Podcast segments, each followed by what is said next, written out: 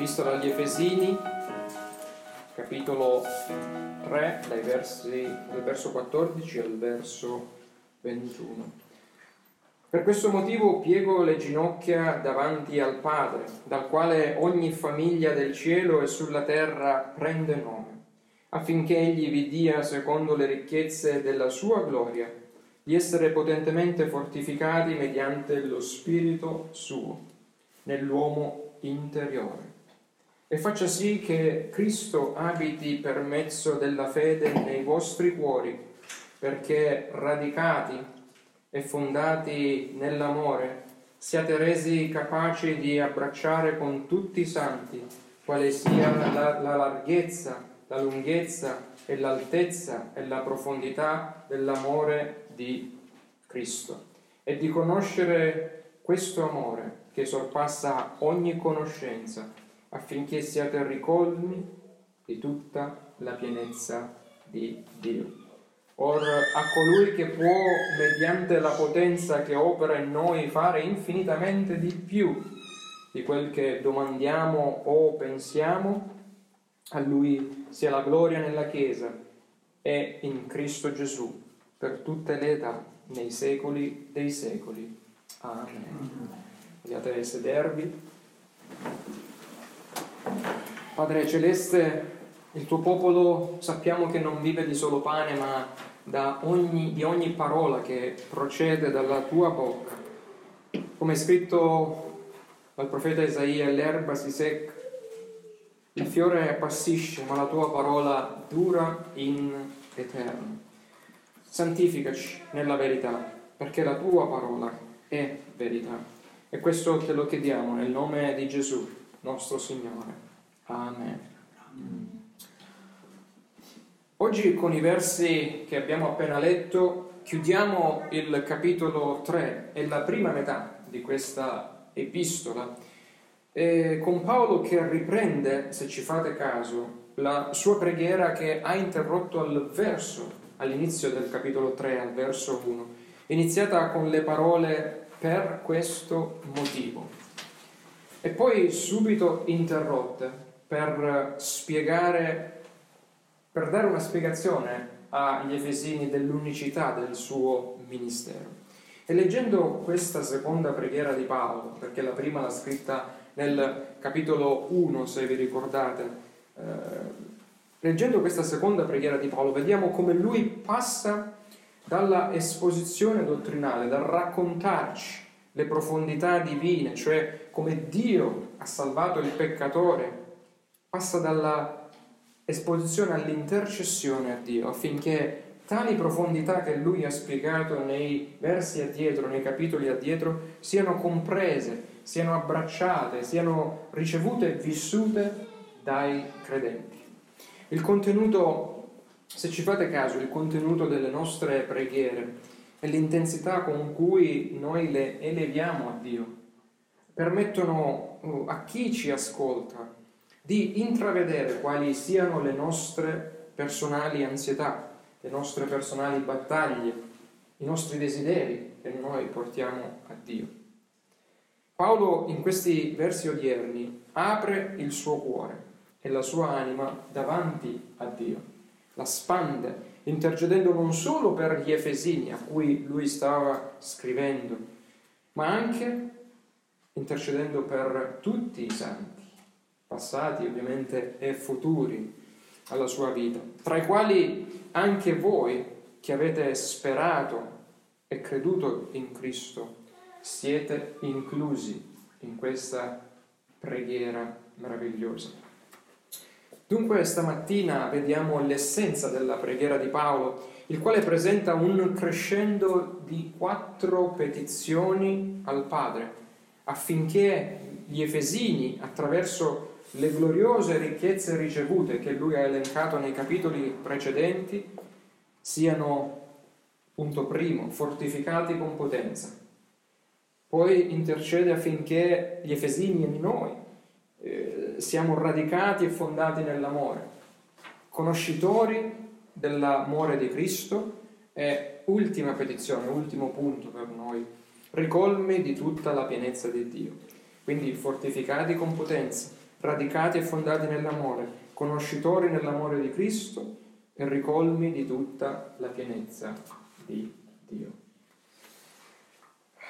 Paolo, dopo aver illustrato il capolavoro della salvezza divina, preordinato, come abbiamo visto, nell'eternità, prima della creazione, e poi adempiuto nella storia da Cristo mediante la riconciliazione verticale che è avvenuta tra l'uomo peccatore e Dio, orizzontale tra peccatore e peccatore.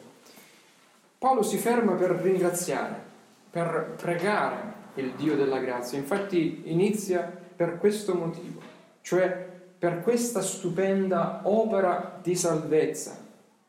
Paolo piega le sue ginocchia davanti al Padre che, badate bene, Paolo non chiama più il Padre eh, del Dio, il Dio di Abramo, il Dio di Isacco, il Dio di Israele, ma lo chiama Padre e Signore nostro, del Signore nostro Gesù Cristo.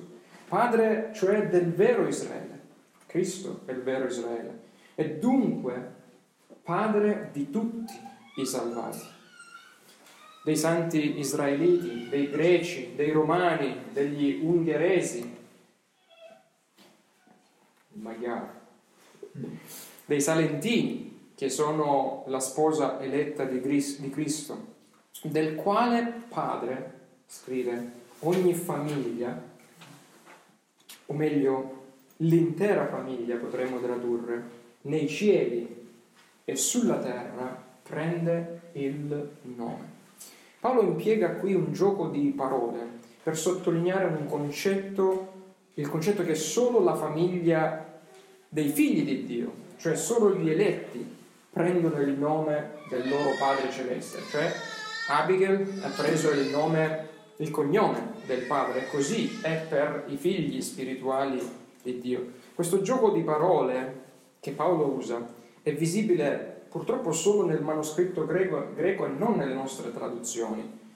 Paolo infatti accosta alla parola padre, che in greco è pater, al verso 14 la parola patria, che significa famiglia. Quindi questo noi non lo, non lo cogliamo perché padre è famiglia, invece pater è patria. Per creare un'assonanza linguistica che meglio spiega la teologia, l'importanza del significato che c'è dietro.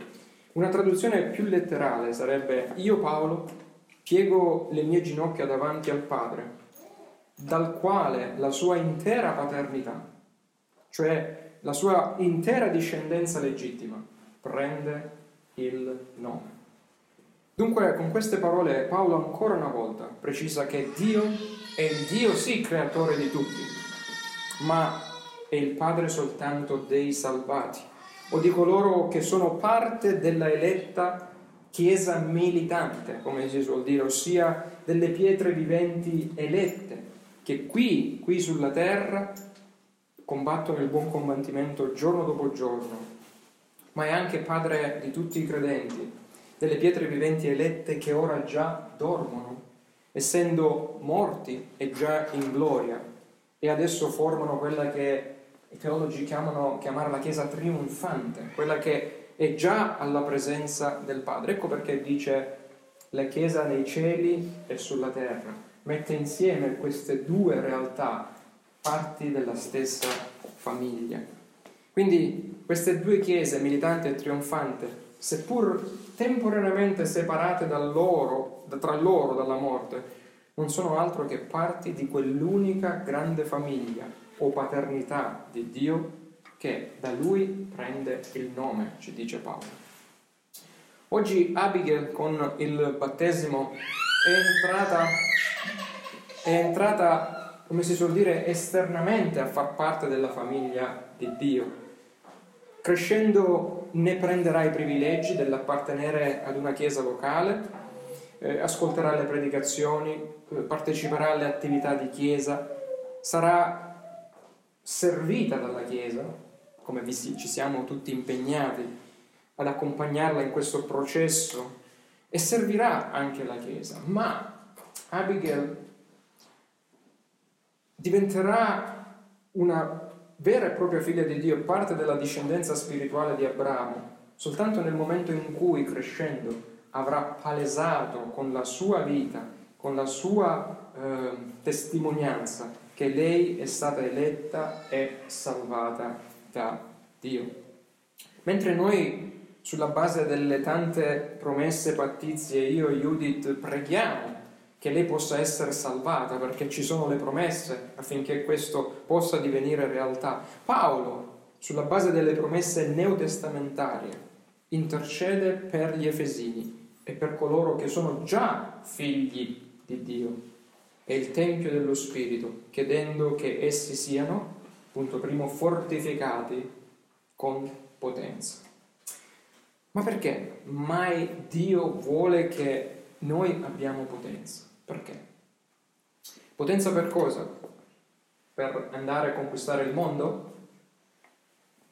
Beh, la realtà è che un eletto salvato che è passato dalla signoria di Satana alla signoria di Cristo entra in un costante e continuo processo di sottomissione, è un combattimento continuo.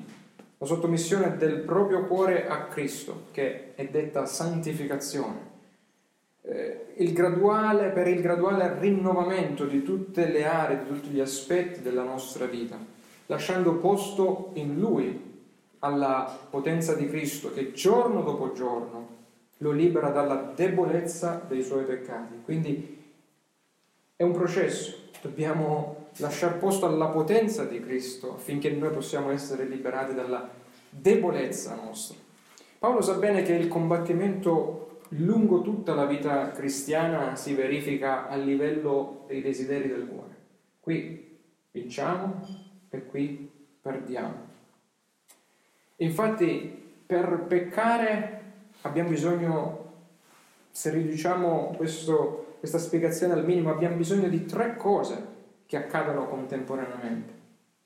Il desiderio o la concupiscenza, l'opportunità di peccare e la tentazione. Non a caso Giacomo ci avverte, ognuno è tentato, un, una componente, la tentazione, dalla propria concupiscenza che lo attrae e lo seduce. Quindi, seconda, com, secondo componente, il desiderio uh, il desiderare intensamente un qualcosa che ci è proibito. Poi dice la concupiscenza quando ha concepito partorisce il peccato. Il mio desiderio proibito incontra l'opportunità di peccare e dunque il peccato quando è compiuto, quando il desiderio è soddisfatto, dice Giacomo, produce la morte. Paolo nel pregare che noi possiamo essere fortificati con potenza sta dicendo Padre mio e loro, degli Efesini e di tutti quelli che leggono e che ascoltano, desidero che questi credenti in Efeso, che i fratelli e sorelle della Chiesa Pietra Vivente, quelli che ci ascoltano da casa, siano rafforzati dal tuo spirito, così che Cristo dimori nei loro cuori al punto che i desideri dei loro cuori inizino ad assomigliare ai desideri di Cristo. Questa è la preghiera, è la prima intercessione di Paolo, che i desideri dei loro cuori, dei nostri cuori, inizino ad assomigliare ai desideri di Cristo. Thomas Chalmers, che era un presbiteriano scozzese, sostenne che quando combatti contro il desiderio di peccare, hai bisogno di un desiderio che sia ancora più grande del desiderio stesso di peccare, per non peccare, grazie al quale puoi fuggire da quel peccato. Hai bisogno, come lui lo chiama, del potere espulsivo di ogni sentimento peccaminoso, cioè qualcosa che ti faccia rinunciare a quel peccare e deve essere qualcosa di più potente del desiderio di peccare. Hai bisogno di un nuovo amore e di un nuovo desiderio nel tuo cuore che sia più grande del tuo vecchio desiderio. Vedete? Rinnovamento contro ciò che è vecchio. Il desiderio vecchio di peccare per combattere quella che è la nostra concupiscenza.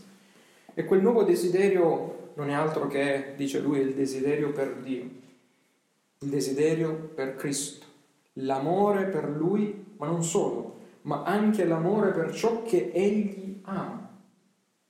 Amore per Cristo, ma anche l'amore per ciò che Egli ama. Ecco che i nostri desideri devono diventare uguali ai Suoi desideri. I tuoi desideri devono essere rimodellati dalla presenza di Cristo in te. Per questo Paolo prega affinché tu sia fortificato con potenza, che tu riceva potenza affinché questa verità diventi realtà, rimodellato dall'interno verso l'esterno, dalla presenza di Cristo in te.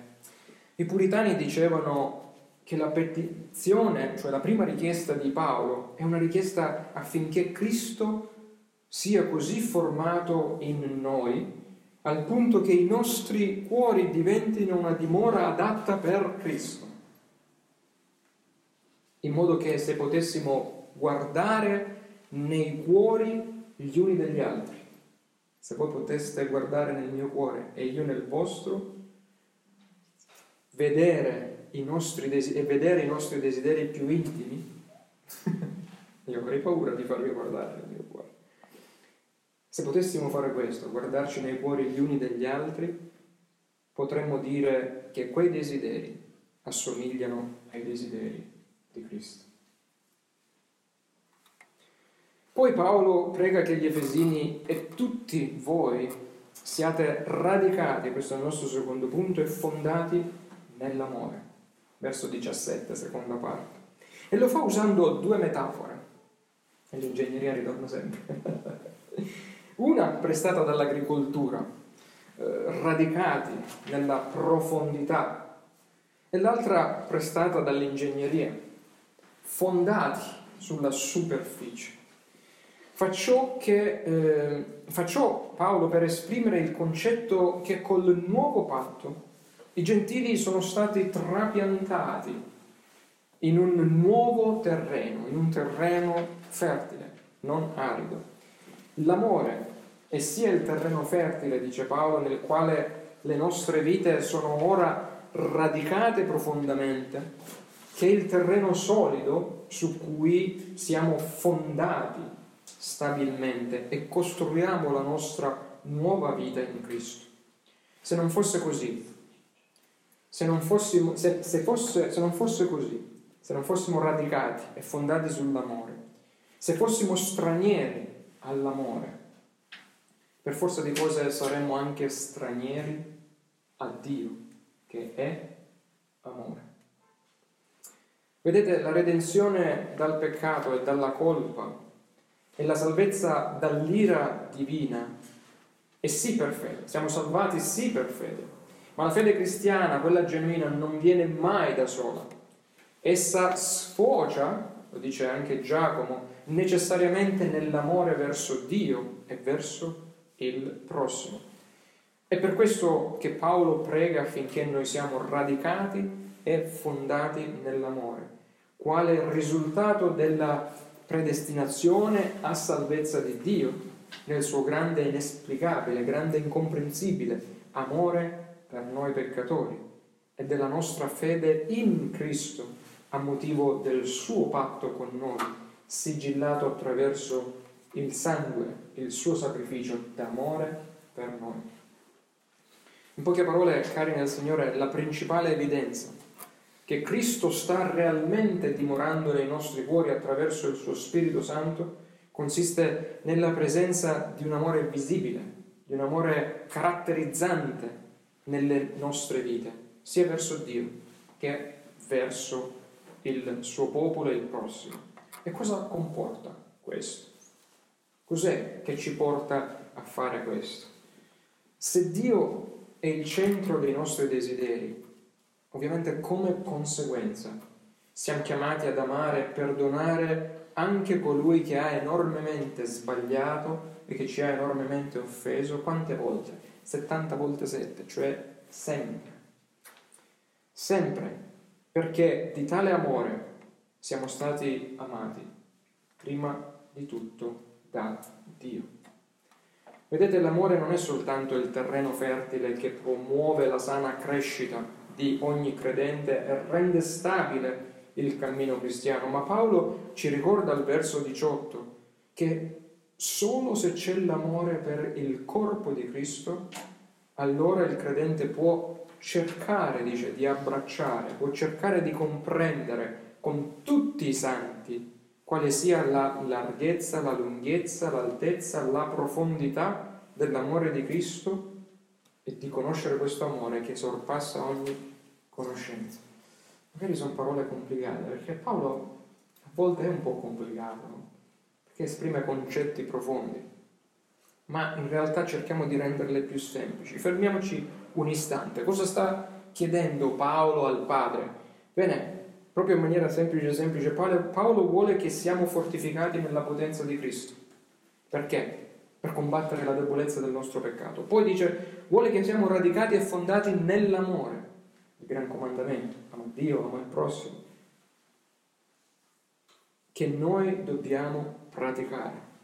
Affinché, dice, se succede la prima, se siamo fortificati nella potenza di Cristo, se amiamo secondo il comandamento di Cristo. Dice solo allora possiamo essere resi capaci, e qui passiamo al punto 3, essere resi capaci di comprendere l'amore di Cristo. Non possiamo essere capaci di comprendere l'amore di Cristo se non si verificano le prime due petizioni in noi fatte da Paolo. Il quale amore, dice, l'amore di Cristo è largo abbastanza, largo abbastanza da abbracciare tutta l'umanità, eletta ovviamente includendo tanto l'ebreo quanto il gentile, tanto l'uomo quanto la donna, tanto il bambino quanto il più anziano, tanto il bianco quanto il nero. È lungo abbastanza, dice, da durare in eterno, non finirà mai. È profondo abbastanza da raggiungere il più degradato e depravato dei peccatori ed è alto abbastanza da sollevare quel depravato dall'inferno del suo sudiciume alla celeste gloria eterna. Ecco la dimensione onnipresente e comprensiva dell'amore di Cristo che è impossibile per le nostre menti finite riuscire a comprendere del tutto. Paolo è categorico. Vuoi cominciare a comprendere, cominciare a comprendere l'incomprensibile amore di Cristo? Bene, allora ama i suoi santi. Inizia da lì. L'amore di Cristo non può essere sperimentato in una vita eremitica, ma dice insieme con tutti i santi. Purtroppo però i credenti che vivono una vita isolata, che pur potendo, e sottolineo che pur potendo, non vogliono congregarsi insieme al corpo di Cristo, che preferiscono magari ascoltare un sermone sui social, niente di male quando non si può congregarsi, anzi benvengano i social, ma non deve essere lo standard, stare comodamente su un divano o ascoltare il servizio divino mentre si cucina, si passa l'aspirapolvere e quant'altro. Vivendo così, in questo modo, ai margini della Chiesa locale di Cristo, perché? Perché si trovano le mille e una scuse eh, dicendo in quella comunità non c'è amore, con quell'altra comunità non sono teologicamente allineato al 100%. Bene, questi taluni semplicemente non cresceranno mai perché si privano, si privano dell'amore fraterno reale, vivente, visibile, pratico, disinteressato, che è anche di una più profonda di come conseguenza di una più profonda comprensione dell'amore sacrificale di Cristo. Le due cose sono collegate, dice Paolo. Ma perché è così importante che tu comprenda senza ombra di dubbio l'amore di Cristo? Perché devi comprendere l'amore di Cristo? Perché prega questa terza petizione? Solo perché tu possa crescere? Certo, anche, ma non solo. Credo che chi più, chi meno tutti sappiamo che la vita matrimoniale non è sempre rose e fiori, giusto? Eppure il sapere di essere amati dal proprio coniuge è di fondamentale importanza per la salute e per la durata anche del matrimonio. Mostratemi una moglie che sa di essere rispettata e amata dal marito e ti mostrerò una donna che è pronta a scalare montagne e a navigare per mari tempestosi pur di onorare il marito. E allo stesso modo mostratevi un marito che sa di essere amato e rispettato dalla moglie e ti mostrerò un uomo che non avrà problemi a camminare sui cocci di vetro o sui tizzoni e carboni ardenti per il benessere della sua moglie. Sapere di essere amati fa fare cose che mai avresti pensato di essere in grado di fare. Allo stesso modo, tutti sappiamo quanto la vita terrena possa essere dura, anche i più piccoli, tipo Abigail, ha già sperimentato i suoi momenti nel pronto soccorso e così via. Intraprendere il peregrinaggio cristiano, che significa aggiungere sicuramente qualche sfida in più a questa vita già difficoltosa per certi aspetti.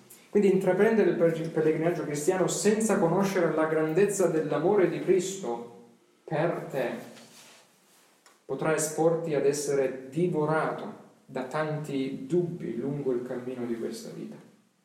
Dici, cosa sta alludendo? Bene, hai mai pensato, ti sei mai fatto fatta queste domande? Perché Dio permette questa malattia? proprio a me. O questo lutto, o questa particolare crisi. Si è forse dimenticato di me? È forse il suo sguardo rivolto altrove? Ma mi ama veramente? Ecco perché Paolo prega che tu sia inondato dall'esperienza dell'amore di Cristo, che tu conosca l'amore di Cristo per te, perché quando i problemi, le sofferenze e le crisi piomberanno su di te, e piomberanno prima o poi, difficilmente vacillerai perché sai che colui che ti tiene per la mano destra ti ama e non sonnecchia e non si è dimenticato affatto di te. Andando verso la conclusione, Paolo avanza la sua richiesta finale che agli Efesini e a tutti voi che, che voi siate ricolmi, dice, della pienezza di Dio.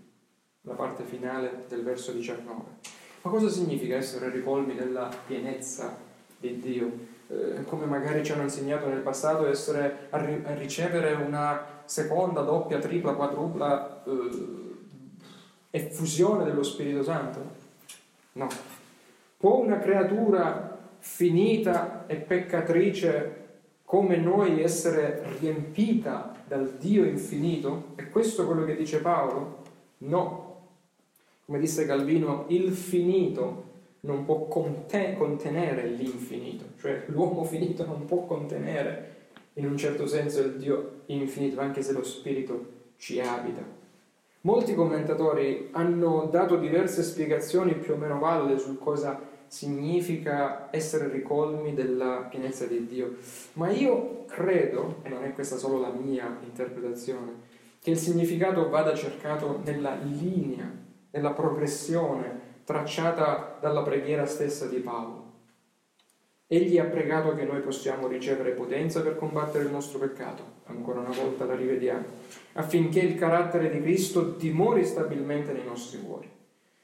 Essere radicati e fondati nell'amore, l'amore disinteressato, quello, quale carattere distintivo del rigenerato, che possiamo essere in grado di comprendere l'incomprensibile amore sacrificale di Cristo. Non so se riuscite a leggere la progressione che Paolo fa al fine che giorno dopo giorno il nostro vecchio uomo diminuisca è il carattere di Cristo, che è la pienezza di Dio. Cristo è l'impronta, l'essenza perfetta di Dio, dice l'Apostolo Paolo ai Colossesi. Quindi che la pienezza di Dio, il carattere di Cristo, sia sempre più formato in noi sino al giorno della nostra glorificazione, quando finalmente noi saremo ricolmi, ripieni del tutto di Lui, cioè perfetti nell'amore, senza nessuna rimanenza del nostro vecchio io, del nostro vecchio uomo, del nostro peccato, ma totalmente rinnovati secondo l'immagine di Cristo. Questa è la quarta petizione di Paolo.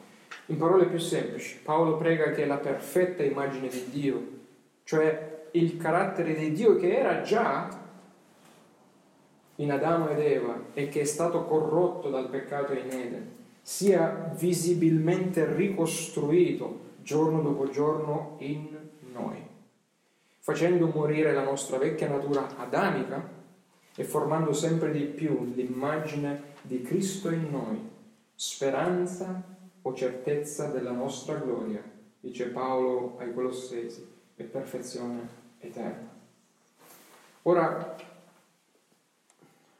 se guardassimo soltanto alla preghiera di Paolo, a tutte queste richieste, che in definitiva non chiede nient'altro ma che gli Efesini e tutti noi possiamo giungere all'altezza della statura perfetta di Cristo. Cioè, tutte queste petizioni mirano al fatto che noi dobbiamo, dice, Padre fa che loro arrivino alla perfetta statura di Cristo. Dunque, se guardassimo soltanto al punto che Paolo vorrebbe che noi arrivassimo, al punto alto e poi guardassimo a noi stessi, dove stiamo nella condizione di sprofondati eh, peccatori salvati per grazia, alle nostre piccole vite piene di peccato e alla distanza, al gap che c'è tra noi, cioè tra ciò che siamo e dove Cristo è, ciò che dovremmo diventare. Se guardassimo a questo, se guardassimo alla piccola Abigail, e alla scelta che lei è chiamata a fare un giorno, Cristo o il mondo. Se guardassimo a tutto ciò senza volgere il nostro sguardo su Dio, senza riposare sulle sue promesse pattizie e senza ricordarci delle paro, benedette parole proferite da Cristo sulla croce, tutto è compiuto. Sicuramente saremo presi dall'ansia e dallo sconforto più totale, almeno io. Se lasciate a noi stessi, noi non diventeremmo mai come Cristo, questa è la realtà. Ma Cristo è il Dio che è diventato come noi, colui che non ha conosciuto peccato, scrive Paolo nella seconda epistola ai Corinzi, e che Dio lo ha fatto diventare peccato per noi affinché noi diventassimo giustizia di Dio in lui. Come vedete, il passare da qui a qui, da dove sei, da dove devi arrivare, è qualcosa che Dio compie in te. Ecco perché negli ultimi due versi odierni Paolo ci predica ancora e ancora il Vangelo, dichiarando che il padre dell'intera famiglia dei credenti, il possessore delle infinite ricchezze in gloria, è colui che opera potentemente dentro di voi, avendo il potere di fare, dice, infinitamente di più di quel che domandiamo o pensiamo. Questo è il nostro Dio. Quanto grandi sono le richieste di Paolo? Bene, Dio può fare molto di più, molto al di là. Questo è il nostro Dio, è Padre Celeste, che risponde alle nostre preghiere in accordo alle sue promesse pattizie non alle nostre ovviamente preghiere in accordo alla nostra carne, ma in accordo alla sua parola, il quale non conosce, Dio, questo Dio non conosce distanze che egli non sia in grado di colmare per portarci dalla nostra bassezza all'altezza della statura perfetta di Cristo. Se c'è una sola cosa su cui vi chiedo di riflettere e riposare in questa settimana che voi avete davanti, è proprio questo Cristo in voi è la certezza della vostra gloria, perché lo stesso potere che ha operato la risurrezione di Cristo, guardate bene, lo stesso potere che ha operato la risurrezione di Cristo dai morti e che lo ha fatto sedere alla destra del Padre, quello stesso potere è operato in voi dal medesimo Spirito che vi ha potentemente risuscitati a nuova vita. Eravate morti siete vivi in Cristo e che potrà chiamare Abigail, che potrà chiamare Rebecca, che potrà chiamare Greta a Cristo in virtù delle promesse pattizie e che ci preparerà per essere pronti a incontrare lo sposo, facendoci arrivare tutti, arrivare tutti da dove siamo alla perfetta statura di Cristo al tempo della sua seconda venuto. E qui ci viene in aiuto il catechismo, mi vengono le domande e risposte del catechismo quando dice alla nostra morte saremo istantaneamente glorificati e resi uguali a Cristo.